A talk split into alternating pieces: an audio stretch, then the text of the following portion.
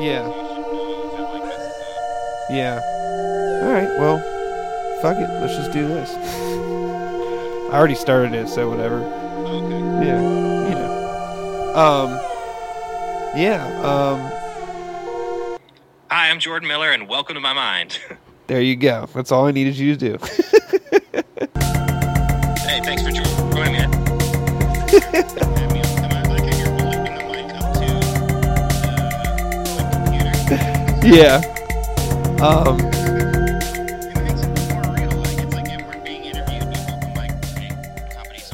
Graphic design. That's awesome. Um, a lot. That's all great. Yeah. So all kind of stuff I've been doing from home. I've been lucky enough to like be able to pick up some short films lately that I've been able to do post on. So there's obviously no one's really shooting, but there's been a couple projects that people had shot before all this stuff went down, and now they're finally getting around to like wanting someone to edit and do music or whatever for it. So Yeah. So like you're like wearing your masks and everything and being all safe and shit. yeah, yeah, definitely wearing the masks, definitely staying as safe as possible. You know. Still go obviously going out to grocery stores and stuff. You got to do what you got to do, but like, trying to be as safe as possible about it. It's the most unavoidable thing you can do. It's like you have to go to the grocery store and you have to be consistently washing your hands and sanitizing and fucking it's just a mess. This whole thing's a goddamn mess and I'm so done with it. yeah it, it sucks it sucks so much especially for like people like you and me who are like our whole gigs and all like everything we do is like playing music or going out with like shoots are all like they just dry up entirely like you just cannot do them like like i don't even know like we're probably not gonna have concerts again until like what 2022 so i'm just like That's well, I'm exactly- my- yeah i'm gonna put my drums up on the shelf and i'll just see you guys in a couple years you know like so true. Like I'm it's like I just want to be able to go to a fucking show and just like watch a band and not worry about anything, but it's just like there's always this consistent looming fear over our shoulders that we're just going to like die because of this flu thing. It's like it's just a mess. And even, and even when like we get past it, like that's not gonna that fear's not gonna like totally go away No. either. So like it's going it's gonna take a while before people even feel comfortable getting back to like whatever normal becomes. You know? Yeah. It's and then even after things like seem normal, people are gonna still be like hyper vigilant on everything and fucking like be the exact same way that they were during quarantine. But it's just like hopefully it's like it teaches people how to be more hygienic, I guess, you know, and not fucking Yeah. If that's the worst case, is like everyone gets like washes their hands more after all this, and like and the handshake gets swapped for like fist bump or like the elbows thing. Like Yeah. that's not so bad. Like not really. good. That's a good direction. You know, if, there's like, hey, if there's san- everyone's sanitizing and everyone's like actually washing their hands for once. I remember when all this stuff got started. How many people were like, "Geez, I gotta start washing my hands now," and I'm like. How many of you people have not been washing your hands before this? It took a worldwide uh. pandemic to be like, I guess I should use some soap. Like, that's not cool. So this soap thing, it's pretty new, right? No, it's been around a long time. You mean them rectangles that they leave in every bathroom? I'm supposed to be touching them? I just use water. It's great. What's cleaner than water, right? Damn. It's the cleanest, especially from rivers and creeks and Self-clean, self-cleansing. Yeah. it's beautiful. It's beautiful. Got the microbes. All the microbes. Um. So, uh, where did where where'd you grow up at? So how you been doing, man? Oh. Oh, I, I'm good, man. I, I'm good. I'm just fucking chilling, just consistently trying to be artistic in some way, shape, or form. It's like Yeah. I was supposed to do a music video for this band out of Baltimore, and then like COVID happened, and I was just like, well, that's kind of off the rails right now. And then, you know, I finished up my short film that I was working on from last year, and like just got a few people together and got that finished up, and that's pretty much all I've been doing. That and just drawing and painting and shit. So Um, you actually had a you actually had a shoot.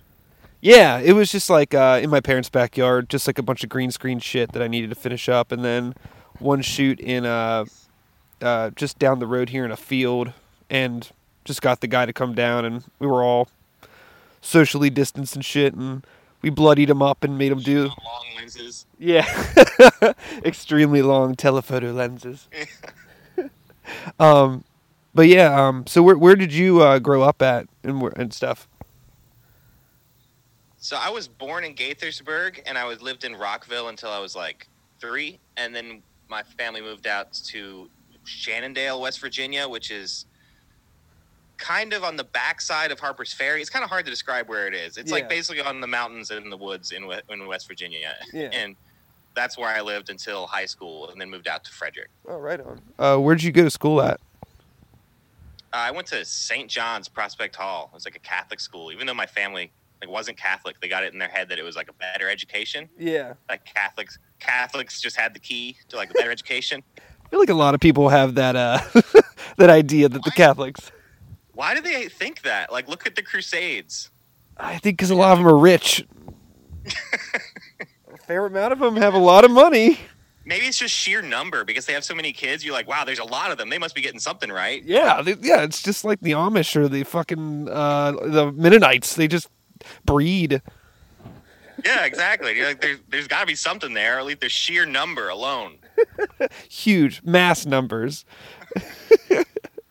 um uh yeah, and then uh did you go to college at all?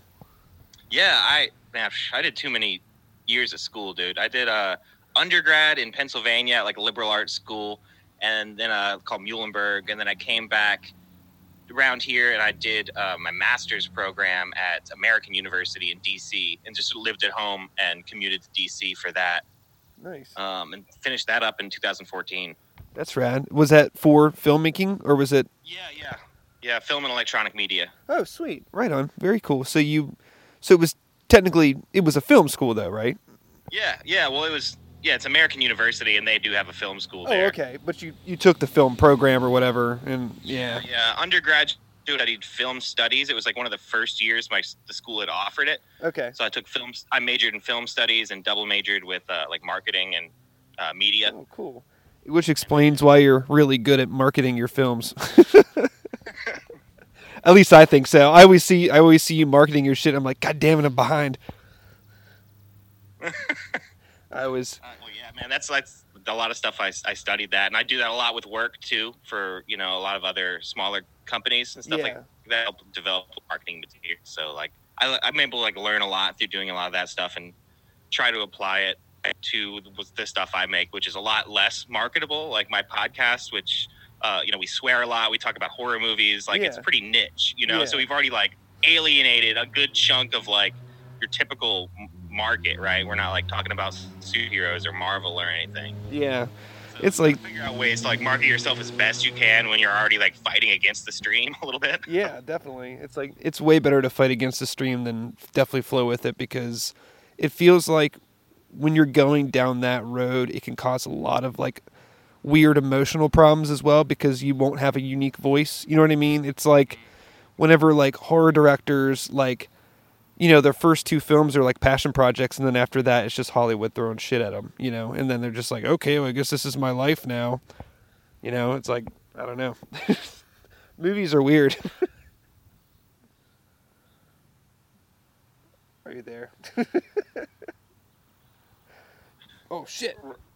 Sorry, you you kind of in and out there. Oh damn it. Um what was I saying? Oh, anyways. Uh, I was just I saying did not get. Sorry, I it, it's okay. It's okay.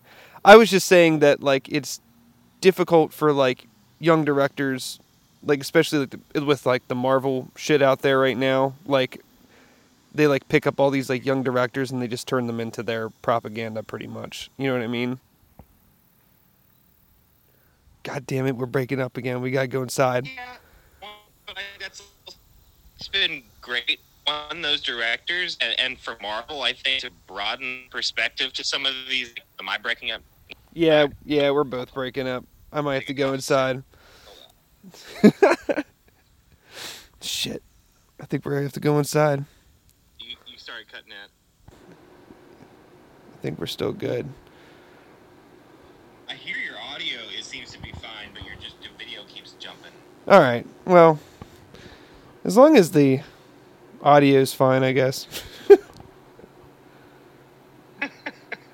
Um, Just quarantine.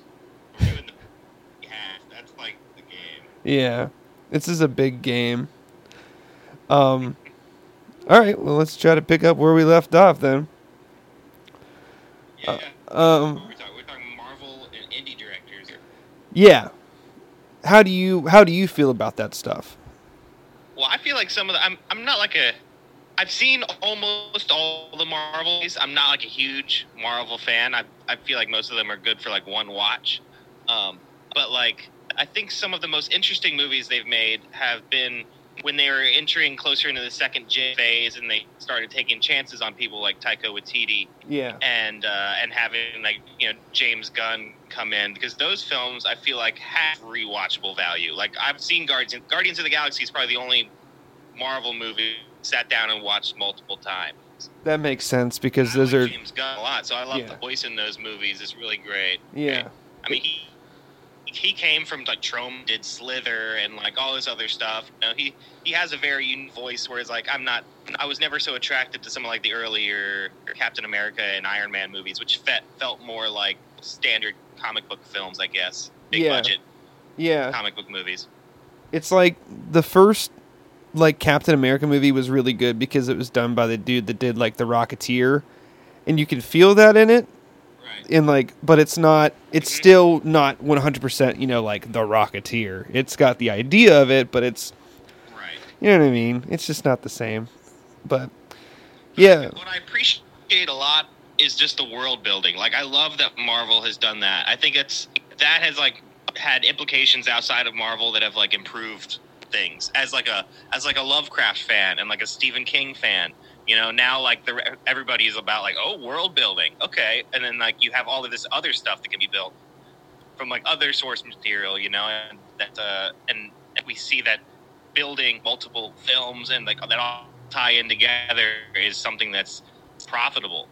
Yeah. And I that's actually what attracted me to the Marvel universe in the first place was around like I don't know if there's coming out. I was hearing like oh okay all of the post credits are tying into each other like all of these things are in the same universe. It's all leading to something. That's watch those movies. Yeah.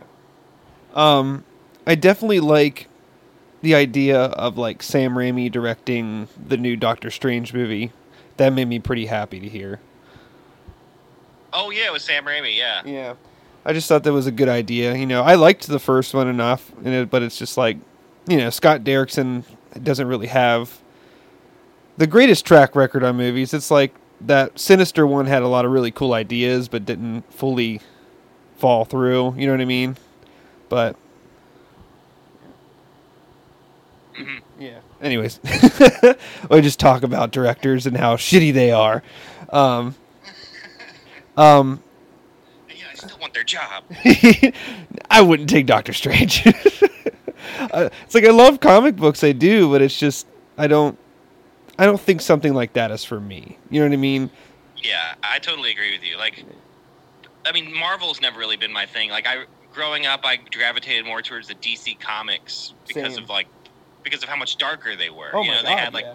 Batman was so dark and bleak, and he's all his villains are serial killers Yeah, basically. exactly. And it's like these dark, like pulpy detective stories, and like that's the kind of stuff I was attracted to. yeah, Of course, like the EC comic reprints of like Tales from the Crypt and stuff like that. yep. But also, like you know, I think like was Alan Moore's Swamp Thing was that on DC too? Yeah, it was Vertigo.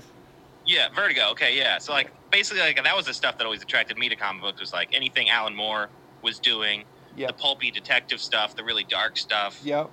It was like the '70s whenever like Batman started getting like actually really dark, like Right. with like uh, Neal Adams and shit like that. And then like you know the storylines got darker, and then you know came the '80s with Alan Moore doing the Killing Joke and like Frank Miller with the fucking Dark Knight Returns. Like that's the good shit though. Like that stuff's like Long Halloween. oh my god. That's uh, Jeph Loeb and Tim Sale. Whew, that's so good.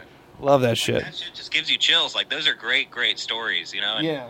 it's kind of just sucks to see that DC is just trying to be Marvel in the film world. In the worst way.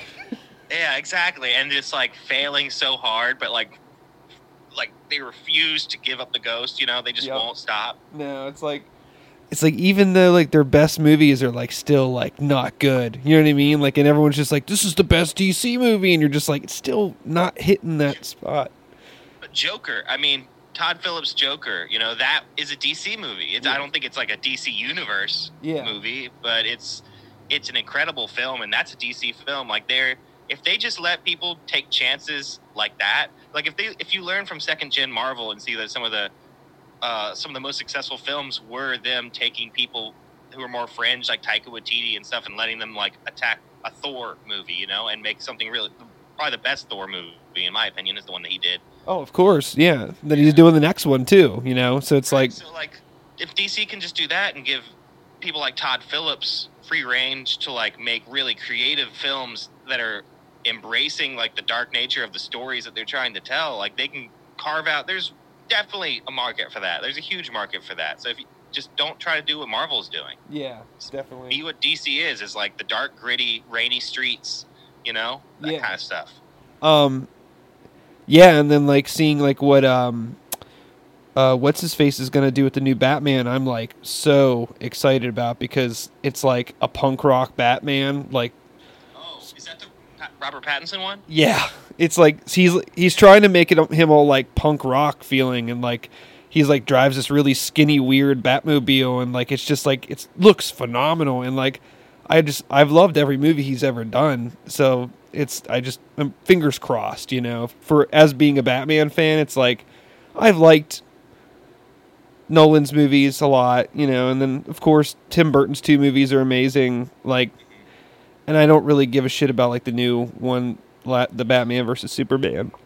Man, yeah, trying to swallow my spit um, while talking. Burton and the Nolan ones gave you everything you wanted. Like if you want comic booky and like over the top, Tim Burton gives you buckets of that. You oh know, god, yeah. I mean, you got the Penguin and Batman Returns, who's plotting to just kill every infant in the city. Yeah. Right. Yeah. The That's right. Like, are we going too far? And he's like, we're not going far enough. you know, that's that's what Tim Burton gives you. Exactly. And then, uh, you know, of course, Nolan just gives you a really grounded, like, what if we realistically approach Batman? Yeah. And it gives you like a super engaging story that way. Yeah. And then of course there's those those Batman Returns, those kind of like really just comic book Hollywood Batman movies. Yeah. Definitely. What's it? Yeah, Schwarzenegger is you know oh Mr. yeah. Freeze. The uh, what? it- What's his name? Uh, what's the director? He's Batman in that one. Yeah. What's the director's name? Fucking. Oh, I forget. I always want to say Wolfgang Puck, but it's not Wolfgang Puck, just because I love his name. like every time, like I think of a director, yeah, um, yeah. Um, if you were to direct a DC movie, what would it be? Oh, man. You know what? I mentioned Long Halloween earlier. Like that, attack one of those storylines, one of those like really fantastic Yeah, Batman novels, and maybe just t- don't try to be part of a bigger universe yeah, if it's a if it's such a terrible universe like the DC one has made. yeah, and just try to be, be like Joker. Be like one story. Here it is. It's not like trying to be connected to some larger. Like I'm not trying to connect to the fucking Green Lantern or any other shit like that. yep, We're just telling like a really noir type Batman story. definitely. Probably probably something in there, or I mean something Alan Moore did. Really, anything there would be great. But Definitely. Yeah, if you did like DC Batman's what's up. Oh my god, absolutely. Yeah, if you like that's the kind of the nice thing about DC, well, and the bad thing is that like everyone, you know, granted they're trying to be like Marvel, but like they are trying to mix too many storylines together at once where like I feel like that DC is well like way more written than Marvel, you know what I mean? So you can technically just follow a storyline to the end, you know what I mean, and just recreate it. Like that's why a lot of their like the animated movies like work better is because they're so straightforward and like they always get praised, you know? It's like the story was great to begin with. Yeah. you just have to you know, show it in a different way. And like, I guess one thing I forgot was that DC was Sandman, Neil Gaiman Sandman. You know, which if you're talking about how like DC makes a mess of blending storylines, if you want like a master class in blending storylines, read Sandman mm-hmm. because it's literally every story ever told gets blended in. We got like yeah, Norse mythology, Greek mythology, Shakespeare, yep, DC superheroes who share the same comic book universe that this is taking place. It's like every single thing has like a, a little bit here and there, Yep. and it's done perfectly. Exactly. I agree, man. Like that shit's it's so good. Sandman's amazing. Um Yeah. are you Talk of ad- ad- adaptations of that happening. I hope so. Yeah, I mean That'd be awesome. there was someone I can't remember who it was. It's someone like really big, like an actor that like really wants to do it. I want to say that it's like I mean, of course Seth Rogen would just try to jizz all over that, but like you know, because he does with everything superhero oriented now, like especially in the DC and the Marvel shit. Like, and well, uh, the boys, he did the boys, you know. But I didn't, I didn't watch that show. You know, I haven't seen that either. I heard good stuff, but you know, just kind of forget about shows. Especially, Yeah. it's like during quarantine, like I was like, I'm gonna catch up on all these movies and shows, and then I just like just painted and just tried to keep my mind occupied. That's better, dude. Like I, that was like the one thing I actually tried to avoid going in. Like there was a lot, some things I wanted to catch up on, and I've definitely watched a ton of movies, but I've made like an effort in quarantine to not watch like the same shit. Like, like you got Hell, a Hellraiser shirt on right now, and that's like one of my go tos, right? I love Hellraiser, Yeah, so it's so easy to just be like, man, I'll just watch Hellraiser for like the thousandth time. and I'm like, I'm really, not? I'm really pushing myself to like always watch something I haven't seen, yeah, or like try more actually to be reading instead of watching Yeah. but like mostly what you're doing is like try to like be productive in some way like painting's the perfect thing because Oh you don't God, you could really shit hasn't changed for how to paint like quarantine doesn't affect that at all other than like maybe a little harder to get paints Yeah. Um yeah, I mean like I've been seeing like your stuff you've been doing for like the breweries and stuff and that shit looks really good. Like, you know, I'm sure you that's all you've been yeah, doing thanks. through quarantine, like pretty much, right? right i've had a lot more time to be doing stuff like that so i've just been doing a, yeah a lot of drawing a lot more drawing Yeah. it's been crazy because uh, so the marketing company I work for started off as the marketing department for a uh, shower door company, Shower Door Experts, and now we're like going off on our own company, but we still do all the shower door stuff, obviously. Yeah. And Shower Door Experts has always been a really weird company, and they've always let me do really weird stuff. that's Um, cool. So they've let me start developing a comic series that I've been doing throughout all basically every week. I've been putting out like a page comic thing of the showerhead character, and it's just got- it's gotten really weird. And they don't tell me no on like anything I do. So I've got them like you know these out in outer space, like in pyramid schemes with aliens. It's uh it's great, That's awesome, dude. and they've just been letting me do it. That's fucking great. That's really cool, dude. That's So I found myself like drawing comics and getting paid for it during quarantine. I'm like, this is really weird. I did not see this coming. I didn't, didn't see this being the direction my quarantine would take. that's awesome. That's super cool. Um yeah, but like that's that's nice though that you get to just like be kind of outspoken with your art and like everything like that even at work, you know. It's like Yeah. that's that's super cool. You know, it's like I, my job. It's like I do screen printing. And it's like that's what you do. You screen print. You know what I mean? There's no really. Yeah, granted, you went to school for what you do. You know, so it's like that's why you have a good job. But for me, it's just like here's where you work. Go off whenever you get off work. Go home and like hope that one day you get to be somebody. You know. I mean, that's kind of what everybody. I mean, that's what I do too. You know, like Yeah. because I mean, you know, I'm not, I'm not going to get to whatever being somebody means, or I'm not going to get there by doing sh- like shower door marketing, right? Yeah.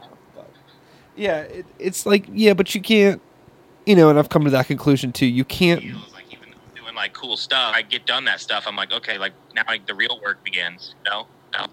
Yeah. Um, but I found like you can't be negative. You know what I mean? Like you're at work, but then when you're off, you're like, okay, I got to get this stuff done. This is for me. And I've also come to the conclusion of like, I care if I get to like you know one day make money off the stuff that I like to do, but like, and I'm also like in the road of like I don't care. You know what I mean? Like it's just Right. it's just life. You know what I mean? Like what is popularity?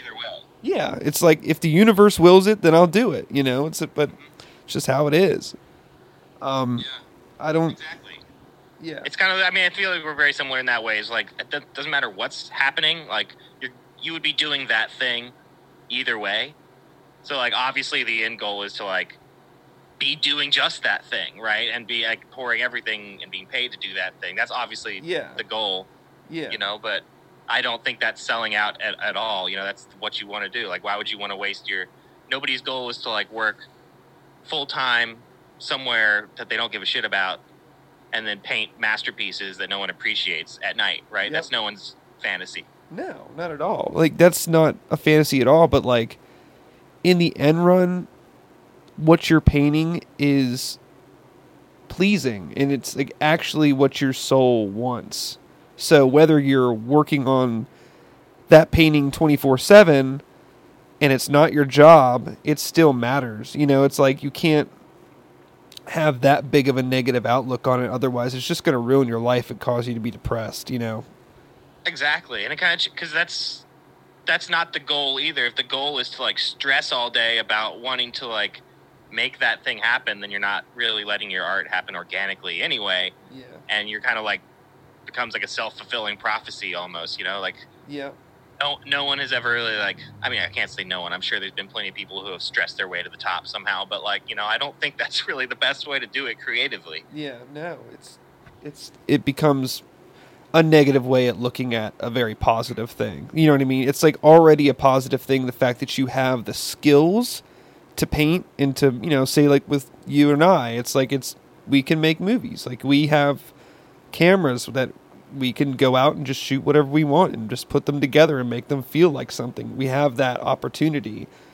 And just because, you know, we're not these big fucking like you know nice avant-garde indie direct like you know horror directors it doesn't mean that our shit doesn't matter you know it's just within time you know you'll find your audience eventually and like that's what i have to consistently remind myself of is it's gonna it's you know when they find you they find you don't stress it you know it's it's a special thing that we have you know but Because when when they find you, you want to have like a whole bunch of really good shit under your belt to show Yeah. off. You don't want to be like cowering in the corner wondering like that's not the way that you want them to find you. Like Yeah. you know, stressed out and like worrying about when they're to find you. Right? That's crazy. Yeah.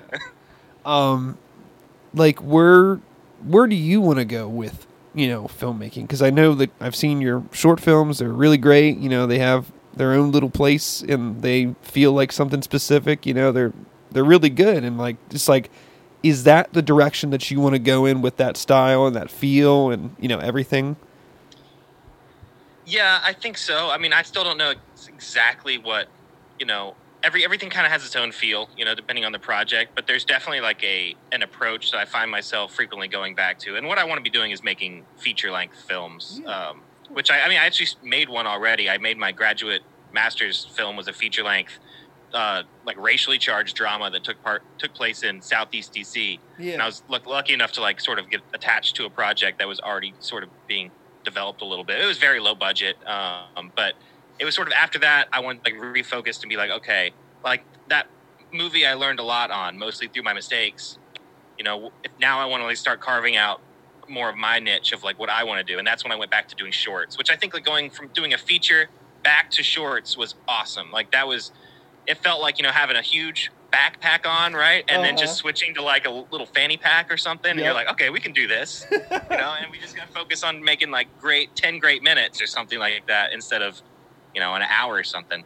So so that's when I, I refocused back to horror, and a lot of my horror stuff uh, tends to like tends to like less rely on gore and you know outright craziness and more sort of floats an emotional narrative a lot of times though like some of the stuff i've been writing lately has taken very different directions in that as well because that's all i've been doing lately is writing because it's all i can do really Yeah. um, i kind of had the next like two years planned out and now i have like nothing planned out Yeah. um, because there's this there's this anthology film you know about the Black Hills Night Hike, which I've produced two segments for that uh, over the past couple years, and this past May was supposed to be our shooting schedule to shoot the top layer narrative for Black Hills Night Hike and basically have a complete film, and obviously COVID happened, that shoot never happened.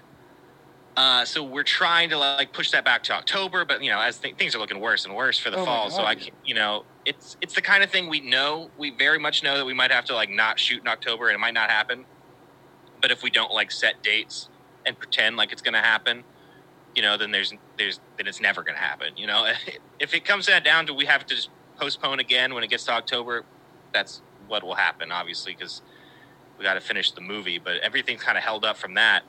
I know what I want to make after that, which I have another short that uh, will share a producer with the Black Hills Night Hike. So it's kind of like also tied up in the fact that we can't really Black Hills is wrapped.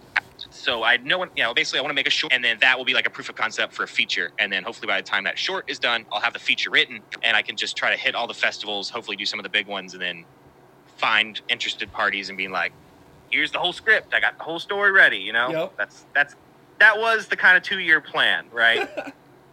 the plan was like initially to be done with Black Hills, and then 2021 would have been Black Hills Night Hike Festival year Yep. in that time would have shot Sin Eater, and then Sin Eater would have, uh, which is the next uh, short. It's called the Sin Eater, and it would have been the 2022 festival season. But you know, who knows? Maybe push all that back, both of those back a year. What was uh what was Sin Eater about? Sin Eater about?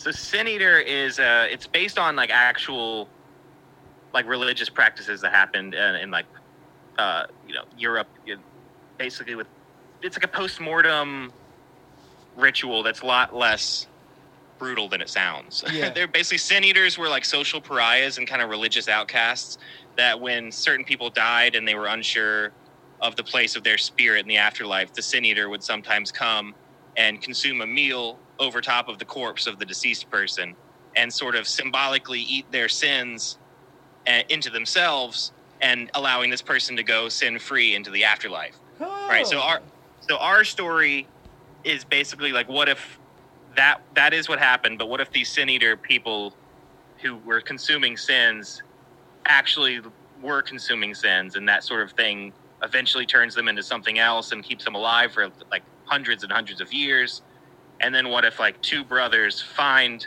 this sin eater in like the deep new england woods and this thing basically consumes your sin absolves you of your wrongdoings, but doesn't require forgiveness to do it. It's not Jesus, you know. It's just something that eats your sins. Yeah. So like finding that that sin eater, it's like guilt-free absolution in a jar, sends both of these brothers' lives in entirely different directions. And then the film actually takes place when when they're adults. Oh. How that how that thing has changed both of their lives. Very cool. That's kind of like, um, yeah, that's that's a good idea, man. I like that. It's very cool. It's very It gets, cool. a, it gets a lot crazier too. We at some point we create like a modern human sin eater hybrid who is a lot more violent. Yeah.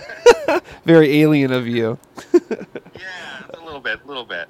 No, not in a bad way. Not in a bad way. It's like uh, it's not like Al- Alien's one of my favorite films. me too, dude. That's that's like when you were talking about go-to movies, like you were saying Hellraiser. It's like that's the first movie is like my. It's just so calm at the beginning, and then just gets so crazy, and like it's just. It's just that awesome Ridley Scott magic. You know what I mean? Like the early Ridley Scott magic that was just perfect and Yeah. It's like that first scene when it's that white room and the pods just open up. Oh. You just want to like, okay, all right, here we go. Sit back into the couch. Yep. You're just so ready. Like as soon as I see that scene, I'm just so. It's like a warm blanket, you know. Oh, exactly. It's just comfort food, man. It's it's perfect. It's just and every single shot in it it's just so beautiful and just like just looks so incredible and the alien looks so good. It's like ah, practical effects, man. Giger's work all over it. You know, it's everything is so pretty It's insane. It's really insane, dude. and quiet. You know, so so much of that movie is so quiet. Yeah. and uh, even Jerry Goldsmith's score, which is like all flutes and stuff, is like just floats along and doesn't dominate. No way. Like film just takes its time. It's so good. Yeah, it's fucking perfect, dude. Um yeah, it's like that and like, you know, Carpenter movies. Like Carpenter movies are like just so relaxing, you know, just Yeah. enjoy it.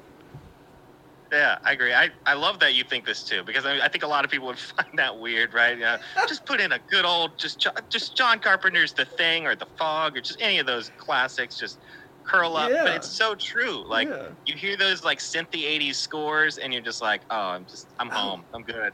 It's perfect. Yeah, The Fog definitely because I just rewatched it the other night. I was like, well, it was a couple months ago.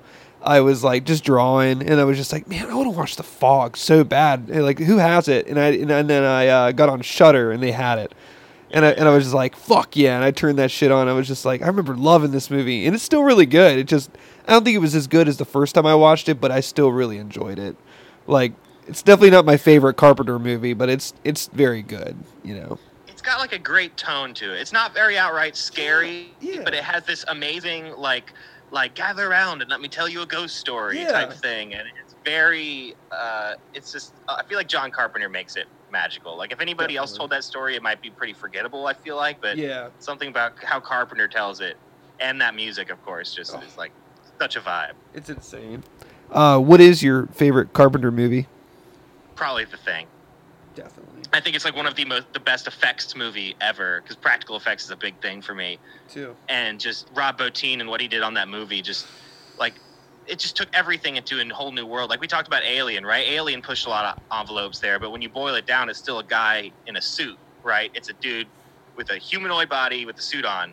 The thing like took that idea and just smashed it to pieces, and they're like, this thing is is everything. You know, it's it's puppets, it's animatronics, it's stop motion for a second here. It's Yep. has no shape. You know, it was creature design like no one had ever seen, and just the environment. You know, the, the isolation of the snow, just Kurt Russell being Kurt Russell. Oh. Everything about it's great. It's perfection, man. It's definitely one of the most perfect movies ever made. Like yeah!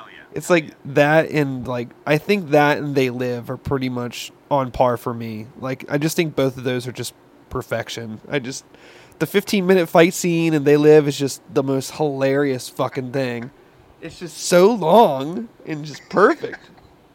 I remember watching like beh- uh, uh, behind the scenes thing of that interview with Carpenter, and he was like, he's like, I knew I wanted it to be long, so I just turned the page and wrote "Fight continues." Then I turned the page and I wrote "Fight continues," and so the script is literally like three or four straight pages of just like two words on each page. Just keep fighting, keep going, not done yet. Yeah. I wonder how many takes it took for that scene just for them just to go at it for so long. It just keeps going. Yeah, It's so fantastic. It was my uh Roddy Piper, dude, he makes that movie. Oh my god. He's so good in that movie though. Like every reaction he has. Name. What was that? He doesn't even get a name in the movie. I they don't know. even name his character, and he Yeah. still is amazing. I know. It's crazy, dude. It's such a phenomenal movie. What else do I have over here? Assault on Precinct 13 is really good. It's just a straightforward Oh, yeah. movie. Yeah. Yeah. That's a great one. Uh Prince of Darkness. Now that is a fucking amazing movie. Like, dude, that movie gets like creepy as fuck. Like Exorcist, you know, it's like it gets weird. Like, I love that thing in the basement. Late, late stage like weirdo John Carpenter, where he doesn't do anything normal Yeah. at all. no, He's just like, no, Satan is a is a weird juice in a giant jar, and it's telepathic, and maybe it's sentient. Like it's like, it's so yeah, it's super creepy. It's super weird. yeah, Yeah, I love it. I love that. it's a great one, dude. Um, yeah, um, Village of the Damned. yeah, It's a fun one. Mark Hamill's pretty really good in that. yeah. I don't know if I've ever seen that the whole way through. I think I've seen it like partially on like on Sci-Fi Channel one day, and then like, you know, was like had to leave. Maybe not one of his best. Maybe not one of his best, but it's a great one. Um, you know, it's still a good one. Yeah, Uh, Vampires is probably one of my least favorite. I've never seen Vampires. I kind of like have heard You should watch Vampires. I'll definitely watch it. I had it on a list. Like I was like, I'm gonna watch that. We've joked on our podcast uh, before that that movie is just like basically Dan Baldwin beating a woman for like 90 minutes. it's, actually, it's actually this woman. It's Laura Palmer from Twin Peaks. Oh shit! she uh, she uh, plays this girl who gets beaten, uh, bitten by a vampire. She's a prostitute, and uh, and they just take her and tie her to a bed, and he just basically beats her until he falls in love with her.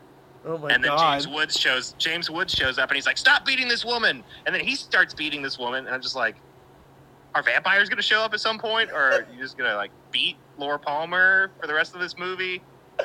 That's great. Yeah, it's kind of like it's like yeah, you kind of yeah, you kind of expect James Woods to do something like that though. exactly. You're like, "That's ridiculous." Oh, it's James Woods. Yeah, Oh. it's like Videodrome. Come on now. Um, yeah. Um, you your last short film you had that out for that was the uh, which which was your last short film? I forget. 18 was three uh, was my short film that's Yeah. like that's publicly out Yeah. um, so like we did i did the festivals all 2018 uh, with that one and it, it did pretty well at festivals and then i've done two short films since then neither of them have been released publicly and both of those are for the Black Hills Night Hike anthology. There's segments of that larger film. I did take one of them called uh, Jericho Bridge. That's the one. I Which was also- Uh, that one did do a couple festivals because we all talked like in the Black Hills meeting. We were just like, okay, guys, like this film's not going to be done for at least another year. Like, there's no harm in doing a few isolated short uh, like festivals here and there Yeah.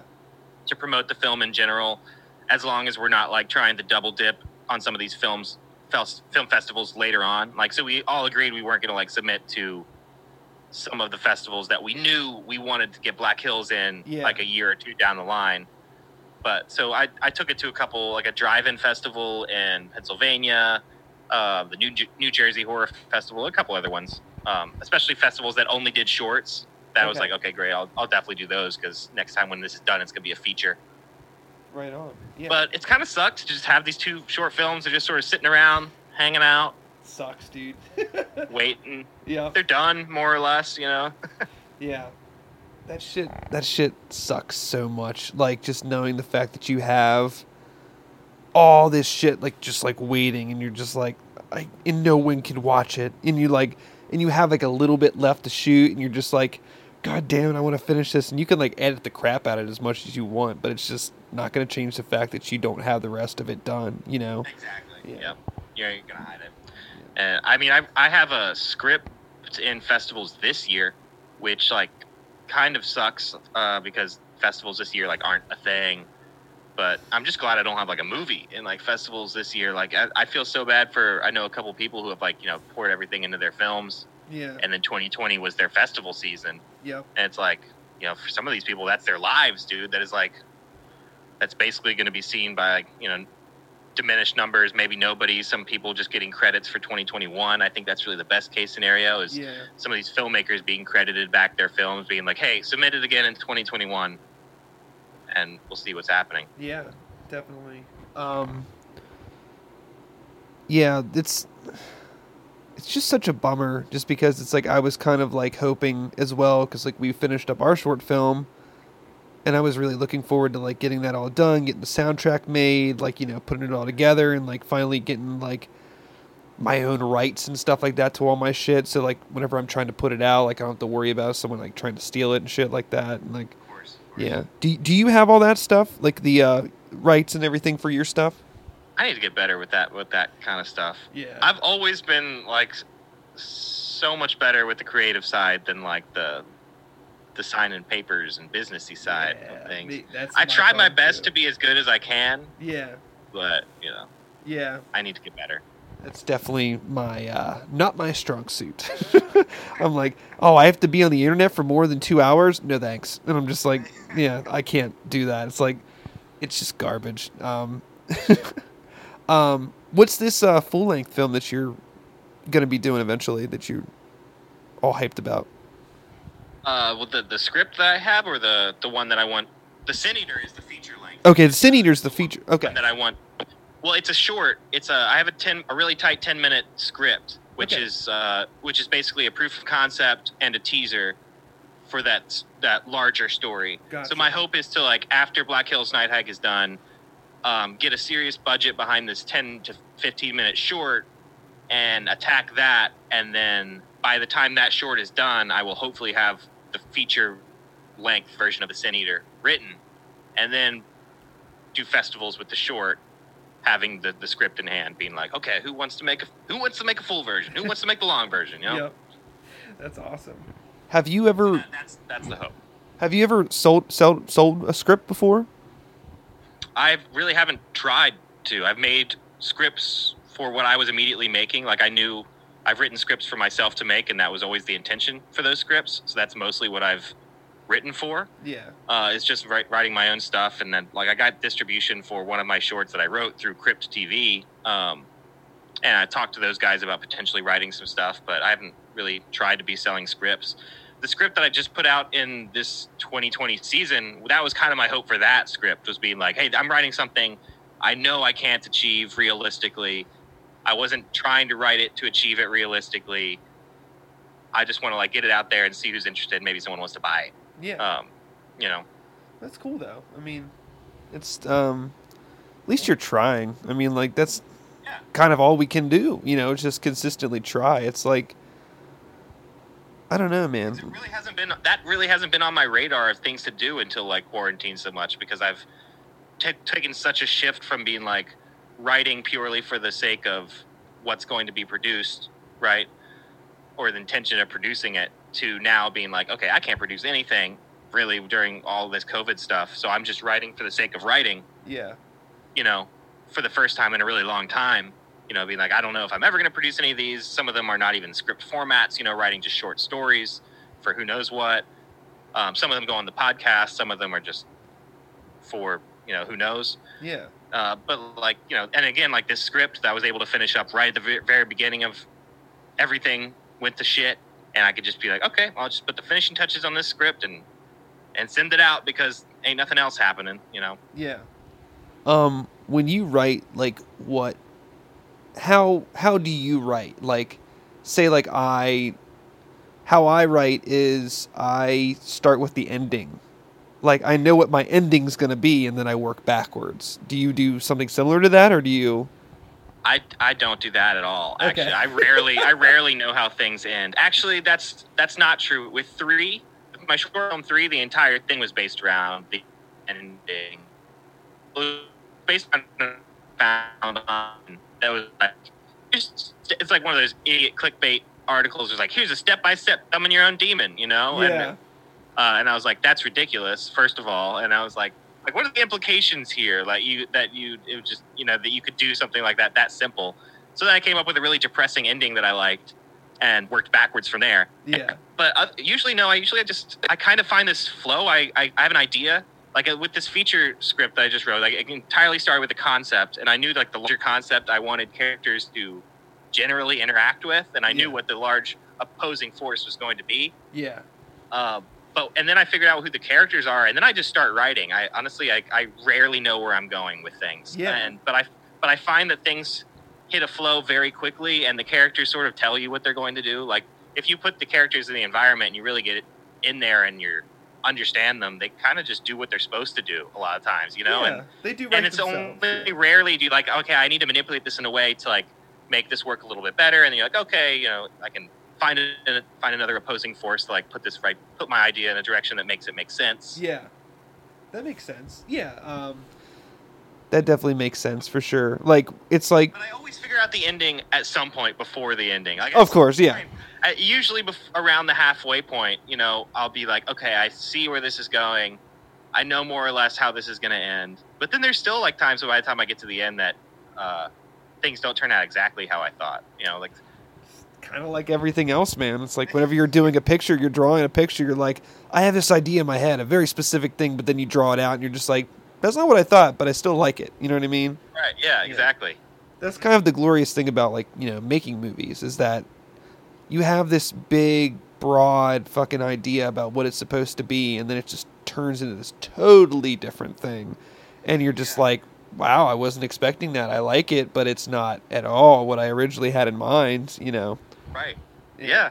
that's it's just fun you know just having that option you know it's like at least you have like a solid base about what you want and then it just you know you're breathing life into fucking dirt you know it's it's awesome One of my favorite things has sort of become like a writing exercise, but it, with the podcast, one thing we've been doing um, is our some of our Patreon people. There's a certain level of patron where we write uh, a story about you, and it's like it'll be some sort of horror story about that person, Oh, and usually cool. before, and and they're all personalized to them, and only a couple of them have been people I've actually met. Most of the people I've never met in reality ever. oh that's but I usually, I, yeah, it, it's a really interesting writing exercise because it's like I'm not inventing a character. First of all, yeah it's a real person, and I message them in the beginning. I'm like, okay, like what are you scared of? Like what's realistic? Like w- one, if I don't know you, what's your job or something like tell me something about your life that I can latch onto, and then like what are you afraid of?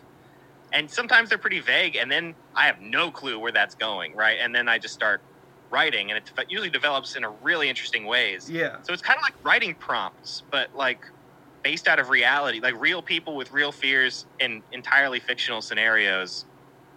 that's that's pretty awesome dude that's It's been a lot of fun. that's a really good idea like that's that's really fun like how much is that like for the patreon like is it like 10 bucks or something like that It's like a twenty-five dollar tier on. Uh, that's Patreon. awesome Yeah. So y- obviously, there's nothing stopping them from doing twenty five dollars for a month or so while I write the story, put it out, and then going back to like five dollars or one dollar. But nobody's done that so far. That's People have just stuck stuck around, which has been really cool. Uh, how many Patreons do you have right now? Um, I want Patrons. I think there's like 17 or 18 patrons on there. You know, we don't That's have all right. that many quite Yeah. yet, uh, but like uh, the we call them the camp uh, campfire tales because the podcast is called Camp Nightmare. So Yeah. campfire tales are the ones that are about the people, and it, it, it's really become a really great tool with bonding with their audience. Is um, you know the people who I write the stories about become hardcore fans if they usually they were pretty big fans already for even joining the Patreon at that level. Yeah. But after I write the story, you know, we, we usually talk quite a bit, and you know, you know, it's, a- it's a great tool with getting in touch on a deeper level with some of the people who are listening. Yeah, that's that's super cool, dude. That's really like, you know, that's giving it like an emotional edge. Like it's like, I mean, I'm not gonna lie. Whenever I listen to a podcast, like I kind of want to be emotionally invested in it, some way, shape, or form. You know, that's Sure. that's a good feeling. You know, it's it's like you get to know them, but you don't know them at all. You know, it's just they're your internet friends. You know. Yeah, and that's what it's become. Like, there's been quite a few listeners who like we talk to a lot. I've never ever met in reality, but there's I've had the opportunity to meet a couple of them. So like when I was playing shows before shows stopped being a thing. Uh, I was able to actually meet a couple people while playing shows in different cities who are like came out and I'm like, oh cool, like this is the first time I've ever actually met you in person, but it's like not weird. It's the- it's weird that it's not weird. You're like, oh yeah, I know who you are, but uh, never met you actually. But it's cool. Yeah. Yeah, can I buy you a drink? You know, exactly. It's the internet friends. You know, this is 2020, so half the people we know are online anyway. Pretty much. Jesus Christ, the internet is a fucking problem. These goddamn people and their fucking way too many politics. The world is way too much politics. It's insane. Oh, there's just it's a, Facebook is just a sounding board for every every opinion It's you could just possibly imagine. it's just opinion. It's just the it's meaning. literally just like Facebook is like a street where like everybody's outside flexing, just who wants to fight? Who's Yeah. trying to fight? That's like literally what Facebook is. Yeah, exactly. That's exactly what it is. They're just screaming at each other, just like, you're wrong. It's like, how about you're all wrong? And you just fucking shut up and live your stupid little lives. Yeah, Facebook is just a street full of like overweight, shirtless dudes and boxers running outside of their house, just being like "fuck you." you know, that's that's what Facebook is these days. That's exactly that's exactly what it was probably back in 2003 when it started as well. In a different way, just like college kids just like, "Yeah, you want to meet up in my dorm?" but but in the reality, they were actually overweight, shirtless dudes in boxers. Exactly, exactly. houses. They were Yeah. real overweight shirt. We were talking metaphorical dudes in boxers before. Back then, they were real dudes in boxers. I can see him across the street right now. yeah. He's like, "Hey, baby, you want to come over?" Um, um, and everything goes Dateline. yeah, everything's Dateline. Um, yeah. Oh, that uh, music video you just did looked really good for that. Uh, Exist, right? Oh yeah, Yeah, I, li- I like that a lot. Socially distant music video. Yeah. Did they shoot it and then you? You said that uh, you you had sort of run into problems with shooting like during quarantine. That was that was this whole video. Oh wow. The whole thing came together in about three and a half weeks. Um, I knew we wanted to do it. The label had a little bit of a budget, Yeah. and we were able to. The guys, most of the guys live in Baltimore. One of the guys lives in Frederick, really close to me. oh okay. Um, and then the drummer lives in basically Atlanta, Georgia. So that Oh, was the that was the toughest thing. That plus social distancing, plus there's no studio space that we can get anywhere within our budget. So it's basically I just took blackout material and blacked out two walls in my basement and shot each individual band member one at a time. Put the camera on a slider so it's, on like a consistent track yeah. then then actually just had my girlfriend run the camera and I just got in there so I could actually have my own shots of me playing in the song and keep the same camera moves on the slider. And then communicated with a uh, camera guy named Grant down in Atlanta who has worked with Brody, drummer, on a couple things before. And I basically gave him screenshots of what I was shooting. I'm like, here's here's what I'm doing, here's how I'm doing it. if you just try to get as close to this as you possibly can. Yeah, like the same look and feel and everything as well. Like, you know, make sure it's all the same ISO and blah blah blah. And, you know, I didn't even give him that much instructions on that because Really? he's shooting on a totally he's shooting on a totally different camera than I am anyway. So I'm just like, dude, just do what you do to make it look cool. Like, you know, I'm not going to try to like micromanage him really. I just like I've seen your work. I know you know how to shoot. Um, just try to get as good, close to this look as possible and give me what you can. And I'm glad I did because he he tried some things I probably wouldn't have you know asked him to do that were different than what I did. But uh, but on drums they really worked. okay, Um, so so like it, I'm really glad that uh, that he did his own thing, and we just based everything on the album artwork, which has two very strong colors, primarily an orange with, with like a bluish purple mixed in. And so I was like, dude, we don't have money or time or pos- like this is not possible to do a narrative music video, so we're just gonna base everything on color. yeah, And so like everything you know is one light or the other. We shot the whole thing in warm light and then shot the whole thing in cold light and you know cut a lot between that. And I just gave those instructions to the guy in Georgia, and he was like, "Okay, cool." He was easy. He's like, "I can do it. I got you. No problem." yep, And he gave me he gave me great stuff. It looks like it's in part of the same shoot. yeah. That's that's fucking rad, dude. That's really cool. like the promotional photo. Like we have a promotional photo of the whole band standing together, and like nobody nobody was in the room at the same time ever. That's But great. again, Grant just shot good stuff down there, and he just used more or less the same lighting. I just had to color correct his stuff very slightly to like, you know, make it a little orange and less red. And that was it. Hell yeah, dude. That's really fucking cool. Actually, that's that's uh, that's definitely one way to get around the whole COVID bullshit.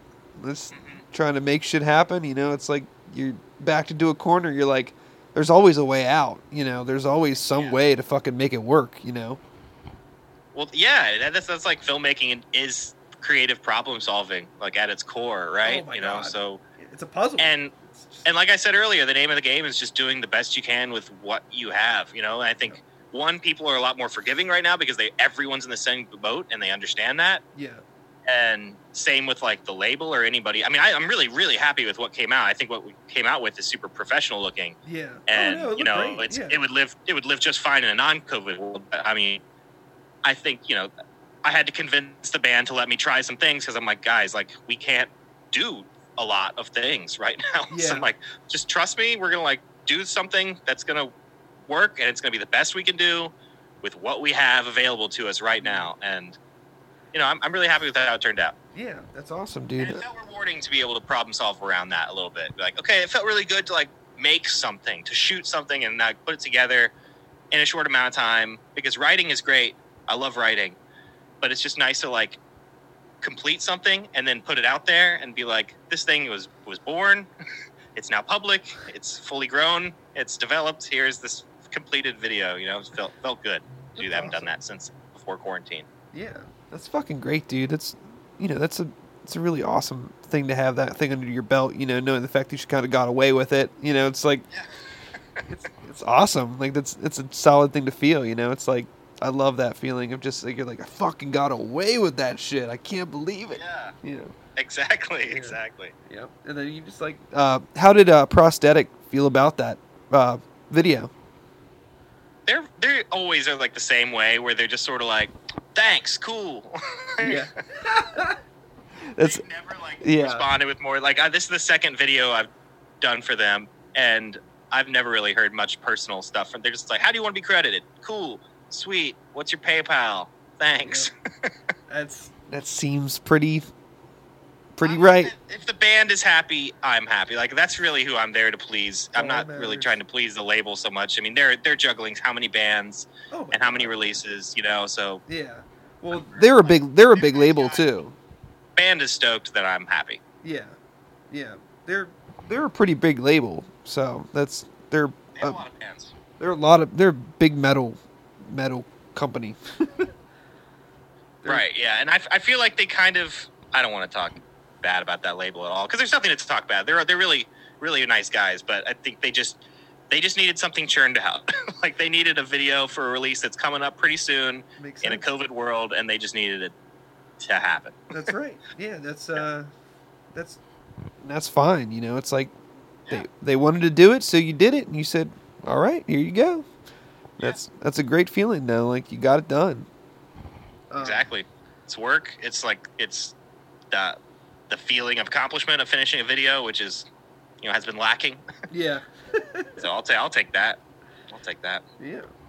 Um, I wanted to ask you like kind of like I guess a personal question. It's like, and I know that you're like kind of big in with the guys in like the 72 hour film fest stuff, like which is Yeah. you know like is fully awesome, and I love and support those people you know wholeheartedly. But um, I guess I'm gonna say I feel like there's not a very like they're probably the best at the community of filmmakers around here. You know what I mean? Like I just feel like this area has a very poor filmmaking aspect. Like you know like uh point of view. It's very it's very muddled and like it's all commercial. It feels so commercial. No one really wants to try to like I know like for people like you and I and definitely with the people at the 72 hour film fest like especially with the the short film uh, anthology thing it's like that's that's important stuff, you know.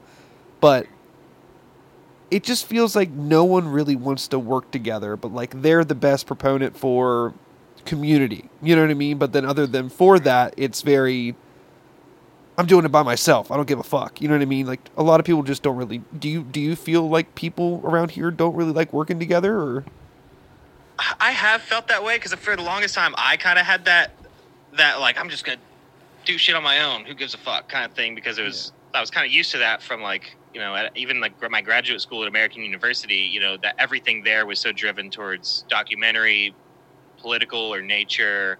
You know Smithsonian's in DC, Nat Geo's in DC, um, Oh, all yeah, that stuff. So of course like I'm pitching like bizarre ideas for horror films or experimental films and like the best I could ever get is like, well, it's not my thing, but best of luck to you. So I've always kind of had I've always kind of ridden with that mindset of like, all right, I'm just gonna do this because like no one's going to really appreciate it until it's done, and maybe then it'll be done, and people will be like, okay, you know, what, actually that is good, you know. Yeah.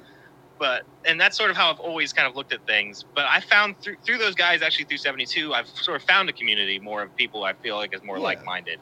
Definitely. And I, I think Clark from 72 actually said that. He pulled me aside one time and was just like, don't feel like you have to go at it alone. Like, you know, we Yeah. have your back. And like, you know, I believe in like what you're doing and stuff. And that was like kind of a big thing for me because I was, because I really kind of always had felt that way. And it was nice to be like, okay, yeah, maybe he's right. You know, maybe I don't need to really feel that way. And maybe we can, you, you know, there's bigger resources out there. I mean, it's a small community. That's the thing is, and there's a large community of people involved in the 72 but a small amount of community of people who like want to make films yeah. you know all the time Of and course. want to like dedicate their life to making films you know it's it's one thing to do the once a year 72 fest and it's a lot of fun but you you know out of all those people you know most of them don't don't care to make films all year round you know that's not their thing yeah, for sure. so when you boil it down, you know, there's there's there are a core group of really great filmmakers who are involved in 72. Some of them are, like you said, more interested in commercial, and the 72 is their outlet to let loose once a year and make something Yeah. creative. Yeah, definitely. But- um, It's it's nice to find that there is a small community, like not only 72, like Sam Tressler, another director who's been pouring everything into his film Leda, you know, yeah. which is an entirely creative effort and funded in Frederick with the help of those guys. You know, so it's I feel like it's a present community. It may be small, but I feel like they're trying they're serious about trying to do things, yeah. which is more than I can say for a lot of communities, I think, you know, at least towns of our size, right? yeah. Places around us.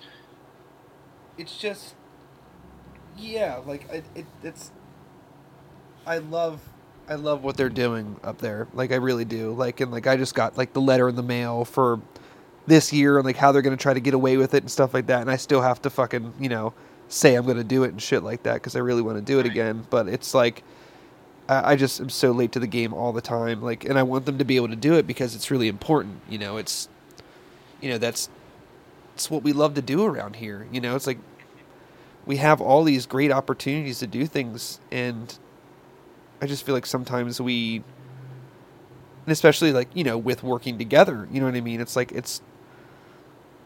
I have a friend that like. I just can't get down like with certain visions that they do. You know what I mean? It's just kind of it's kind of difficult because it's like I know how that they work. You know what I mean? It's just like and I see your stuff, and I'm just like, you know, good for you. Like, good for you. I'm glad that you're doing something, but it's just like I can't. I can't go out and shoot music videos all the time. You know what I mean? I just get too drained. It would just just drains me. You know, it's like it's just a lot to deal with. you know, and like and I just feel like sometimes like the creativity aspect is just and you know that's definitely that could be definitely a, a problem with me as well. You know, it's like maybe I have to loosen up and be more open to what people are doing, you know, and not shut them out. You know, it's like and just be like, "No, my ideas are better." It's like that's that's not it. It's not that I think that I'm better. It's just I guess I think sometimes things are a waste of time. You know what I mean? It's just Sure, if you believe in your vision and and there's something that you want to make, I I, I can totally understand that. You know, not, seeing working and spending time on something that's not your vision feels like oh I should be working on the thing I'm inspired by. Yeah. It's it's it's it's, it's yeah, yeah. it's hard to explain just because it's like and I don't want it to seem like I'm being condescending or like I don't know how to explain it. I don't I don't know. It's just it's just really difficult. Like you know what I mean? Like and I don't think that what I'm making is like fucking blessed by God. It's not it's not that at all. It's just this is what I find fun, so I want to do this. You know what I mean? But then if other people need help, it's like like you in certain situations, like you know, I've helped you a couple times and stuff like that, and like that was awesome. You know what I mean? That was very. I helped you with the one uh, episode of the the live ba- Oh, yeah. band Yeah, stuff. yeah, You know, it's like that. That was great. You know, that was a great time, and I enjoyed it. And then you know, things happened in my life, and I unfortunately fell behind and went through a bad phase in my brain and just shit like that. And then yeah, and then you know, it's just like I thought about you consistently. I was just like, God damn it! It's like I hope I didn't ruin things with Jordan. You know, it's just like it's because like I like that dude. I just, Oh, I, no, yeah, yeah.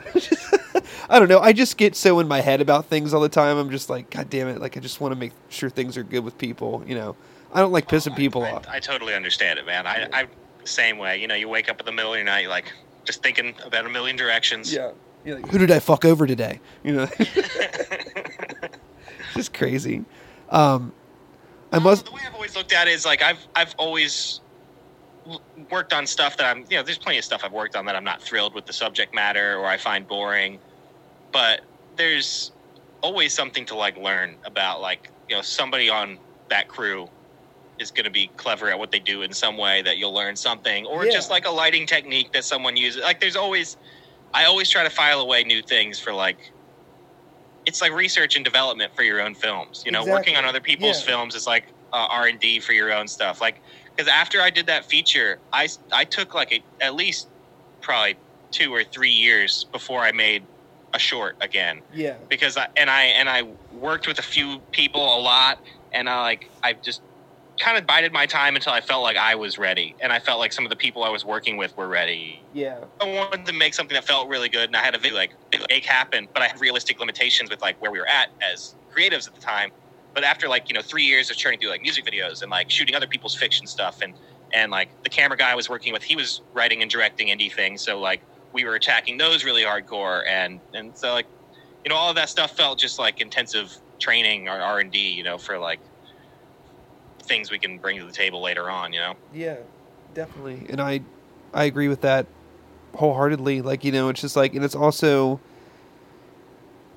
it's also hard to try to find people that you know want your help. You know what I mean? That like it's like they could just pull a me and just be like, I'm doing it by myself. You know what I mean? And then it's just like frustrating. Like in the days that I'm just like, man, I want to try to talk to other filmmakers, and then like I do, and then it's just like discouraging, and I'm just like, ah, whatever, you know. But it's just around this area, like especially Hagerstown, it's like no one around here like really wants to do like I get the people that I want like to help me act, for acting and stuff like that, but like that's you know they just want to act and they just want to have fun and like you know we'll make it fun for sure and then they see the end product and they're like that is not at all like what I thought this was going to be. And I'm just like yeah it's just you know weird sci-fi horror shit. And they're just like okay you know but and then you know, there's other people that want to do more simplistic stuff it's like that guy in uh, uh, PA uh, he did that movie Green Castle that was like produced by Spike Lee or whatever You- oh, okay. Yeah.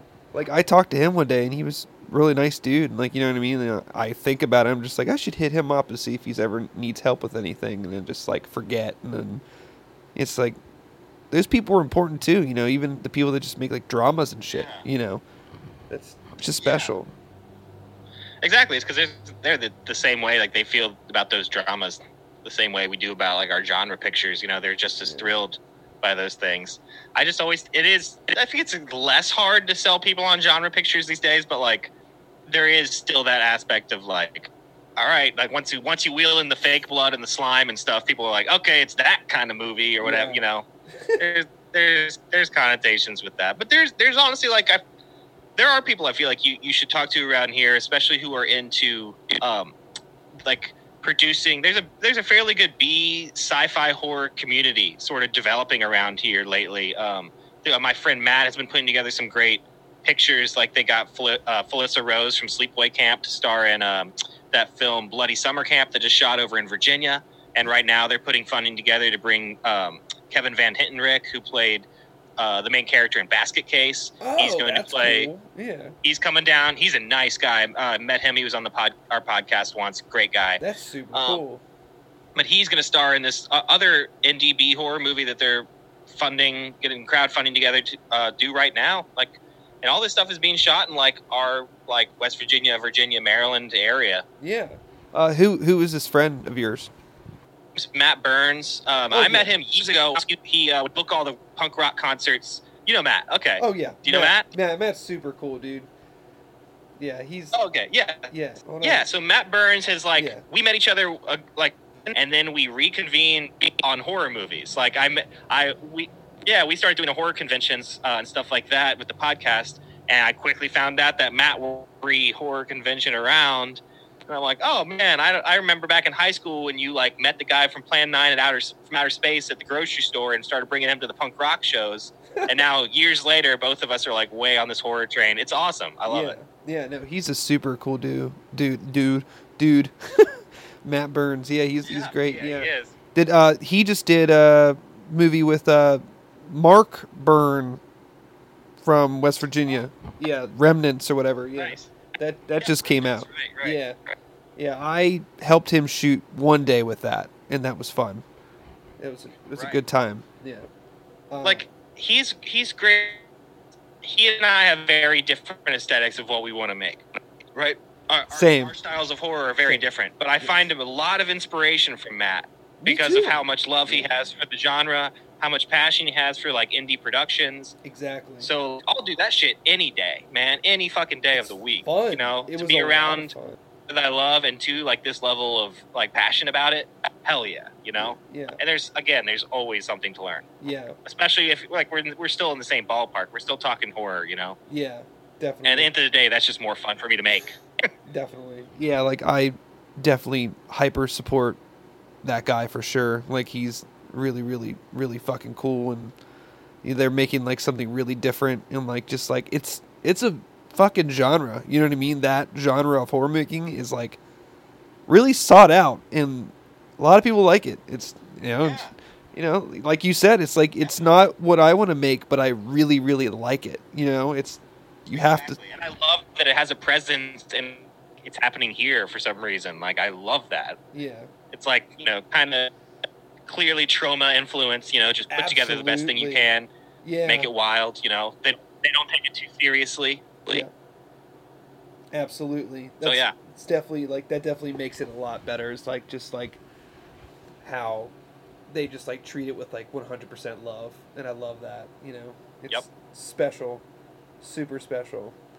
Because Um, yeah, that's there's like two kinds of B horror movies. There's like the the horror movies that are accidentally B, yeah, you know, and then the movies that love B horror movies, and they're Yeah. like we like we want to just roll around in that aesthetic, and like, and that's really what they're what they're doing.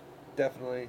Yeah, I, I, I super support them, and I love it. Like me and my uh, girlfriend, we went and uh, we. She was in Remnants. She played like this ghost character or whatever, and uh, she I that was the day that I helped went and shoot, and then like you know he just needed like a second camera operator that day, and I was like okay, I'll help you out, and then It- it- That's the thing. You just show up and you're like, you want to run camera? It's like, I know how right. to do it. Why not? you need someone. Whatever.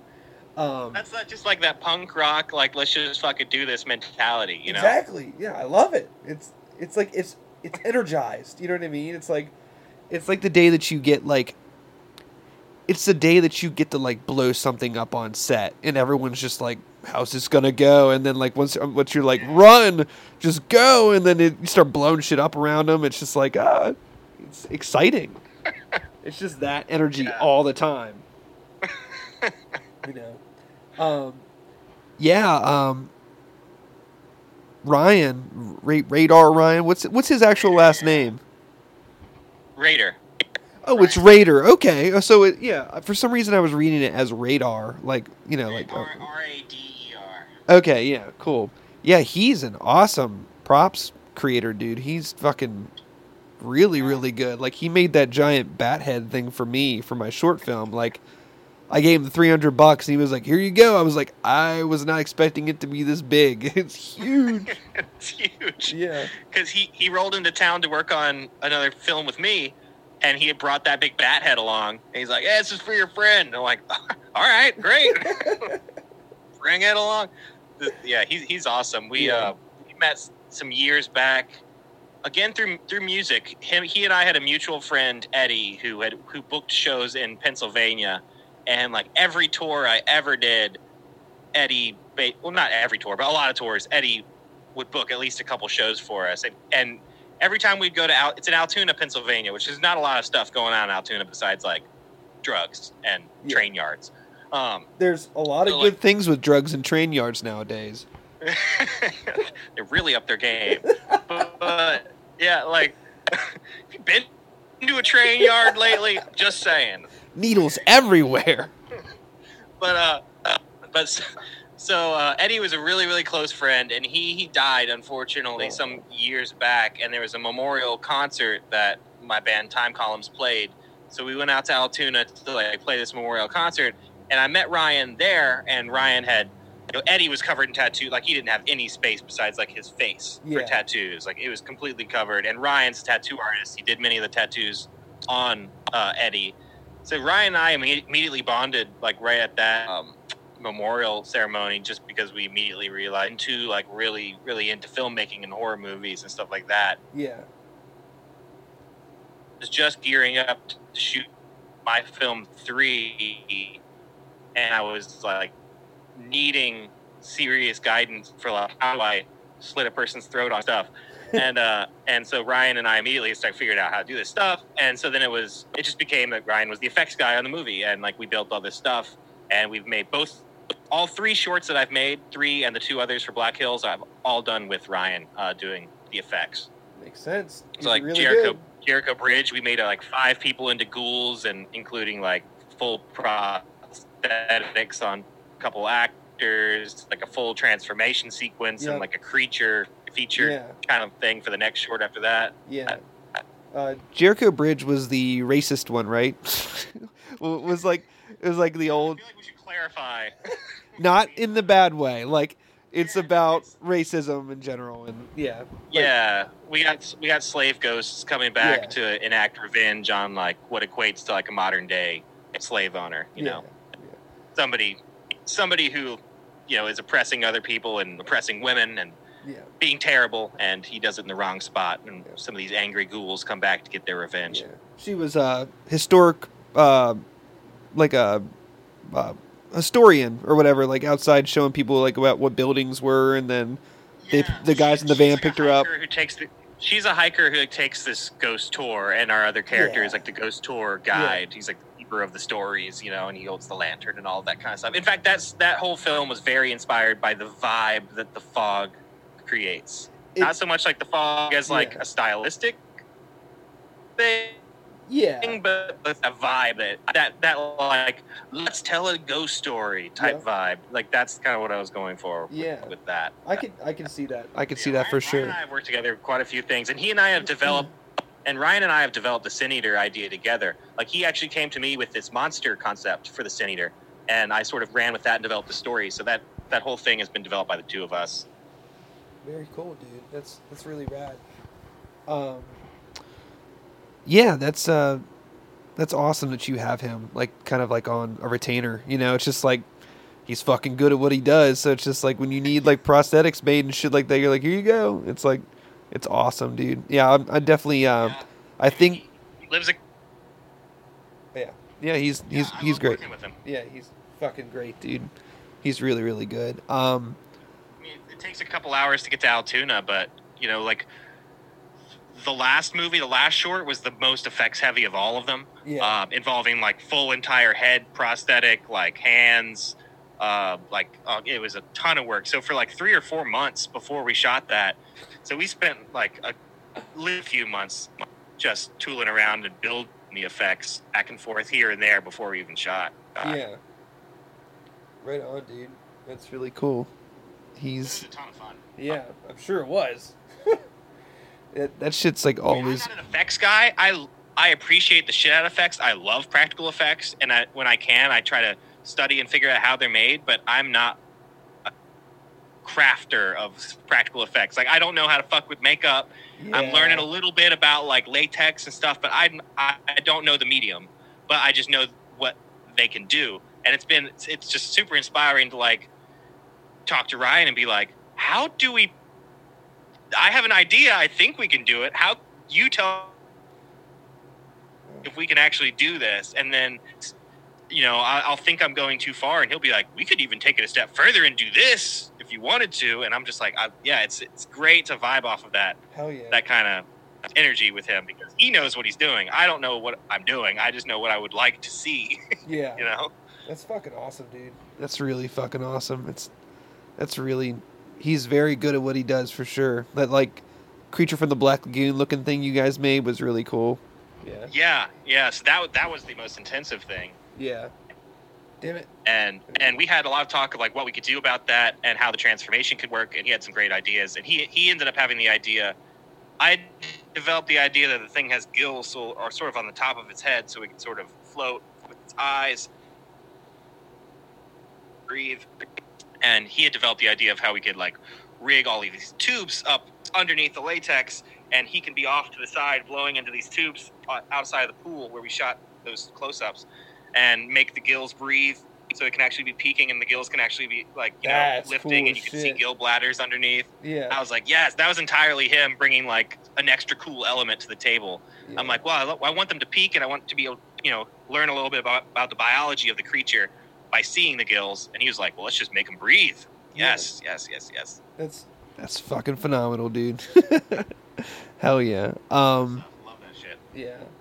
Um yeah, we're reaching we're about hour and a half now, so um oh wow I'm gonna ask you just like one more question. Like uh yeah yeah what are your top five favorite movies of all time?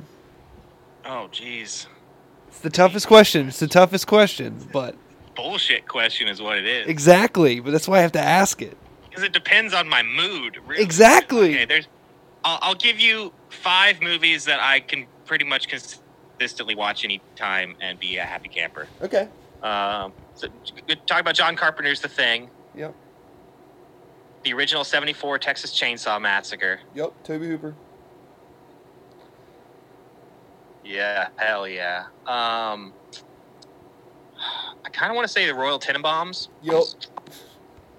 I love that movie. That's actually where my whole my company's called Gypsy Cab Studios, and that's entirely from Royal Tenenbaums. Oh, that makes sense. A little sign on the side of a taxi cab. Um, oh, geez, I don't even know. This is tough. I don't know, man. You put me on the spot with some ridiculous questions. Like, there's so many great movies. Like, I've been thinking about Candyman a lot the past week and wanting to watch it, so I want to say Candyman, but I don't know if that's really one of my favorite movies of all time. Just rewatched it. It's still really good. It's, It's- so great. It's a great movie. Yeah, I'm not really too happy with the way that the new one looks because, like, I like it. I just don't like the fact that he's like invisible half the time. Where like in the original, he just like wasn't there. You know what I mean? He never was just. they're hiding it. You think so? I've got this. I've got this theory, and I'm almost certain that they're bringing Tony Todd back to be Candyman, They better. and to and I think they're he's going to be sort of passing the torch to this new character to become a modern Candyman, because I'm no, I'm noticing themes in the trailers of like of oppression of African Americans Yes. throughout history, and how there's this linkage of Candyman and all, and this singular struggle. Yeah. And so I think they're gonna. I think they're just holding that from the trailer because they don't want to show you Tony Todd quite yet. That makes sense. But I- yeah. I bet you Tony Todd's going to be Candyman, and he's going to be passing the torch to this new guy who becomes Candyman or some Yeah. shit like that. that That's would be a phenomenal idea for sure. That's my good- theory. That's a good theory. I like it. All right, you got two more movies. Oh shit! All right, uh, let's see. Uh, you know what? I gotta throw like something that's totally not horror in there. Harold and Maude. You ever see Harold and Maude? I've seen bits and pieces of it. That is a what's his face's movie, right? Uh, fucking. Uh, I can't remember the director's name. I actually can't either. But it's. I'm not really much for like romance movies and stuff, but it's like an indie comedy romance. It's just weird as hell. The Yeah. entire the entire score is done by Cat Stevens. That's awesome. Um, yeah. Yeah, it is awesome. But it's also it's the romance movie for the horror fan because it's like and it's also the proto Wes Anderson film as well. When you look at the symmetry of that film and a lot of the composition, Yeah. but you know the main character played by Bud Cort, um, Harold, he his whole character is obsessed with death. He fakes his suicide in graphic ways for his mother's benefit That's all right. the time. I have seen Harold Um, Yep, I know. Now I. He goes to funerals for fun. Yep. um, he converts his nice car that his rich mom buys him into a hearse. You know, so he, he's this great character, and it's just this weird story that makes me want to cry every time. Nice. Um, let me think. Uh, you know, I always want to put Hellraiser on there too. Solid choice. Oh, man. you know what? No, no, no. I'm sorry. Alien. Alien. Number one, baby. So good. That's what I. I have to make that my number one. That immediately. Yep. You always forget. wants to be let It's exactly. Yeah. That's always the uh fucking number one. yeah. So I don't know. That's my top five that I'm thinking of right now. Anyway. It's a good it's a good top five for right now at least. Oh, dude, Shawshank Redemption has to be on there somewhere. That's a great movie, dude. Oh man, That's a great movie. I love that shit. yeah, that's that's somewhere on there. Yep. All these fucking Stephen King movies, man. Uh, or was that a, was that a Bachman? Was that a Bachman or a Stephen No, King? that was King. Okay. That was in diff. It was in Stephen King's different seasons. oh, okay. It was Cool. a no, It was one of the four shorts or novellas in that book. Nice. Very cool. Well, hell yeah, dude. Well, thanks for fucking doing this shit. I appreciate you. And uh, fun, man. Thanks yeah. for having me on. yeah, let's uh, let's talk again here soon. Hopefully, and That's it. yeah, it'll be really rad. And uh, Hell yeah, man. that's about it. Yeah. Hell yeah, dude. Uh, thank you Um, so guess If much. anyone wants to go check out my podcast, Yes, do that. that uh, at campnightmare.com. Uh, we're also streaming on all the podcast apps, Spotify, Apple Podcasts, all that good stuff. Um, and if you want to see any of my stuff and my films, music videos, whatever, you can go to gypsycabstudios.com. There we go. I was totally gonna blank on fucking asking you about your to plug yourself. What are you on Instagram? Uh, I'm Gypsy Cab Studios on Instagram Nice. as well. Just making sure that people knew that as well. But I, my old username was Keep Crime Legal, and I was like, I got to be more. I'm like, there's definitely middle ground between totally professional and Keep Crime Legal, so I'm gonna have to Yeah. find what that is. yeah, I have to change my fucking email too because I still have the same email since I was fucking 15. And like every time I submit to like a film fest, they're like, "Huh, Richie the Incredible at hotmail.com submitted a movie." It's like, I was 15. Please leave me alone. Goku666 at AOL.com. Huh. Goku666. I love it. All right, homie. Thank you so much, dude. I appreciate right, it. Thanks, man. Yeah. See you later, dude. Later. Bye.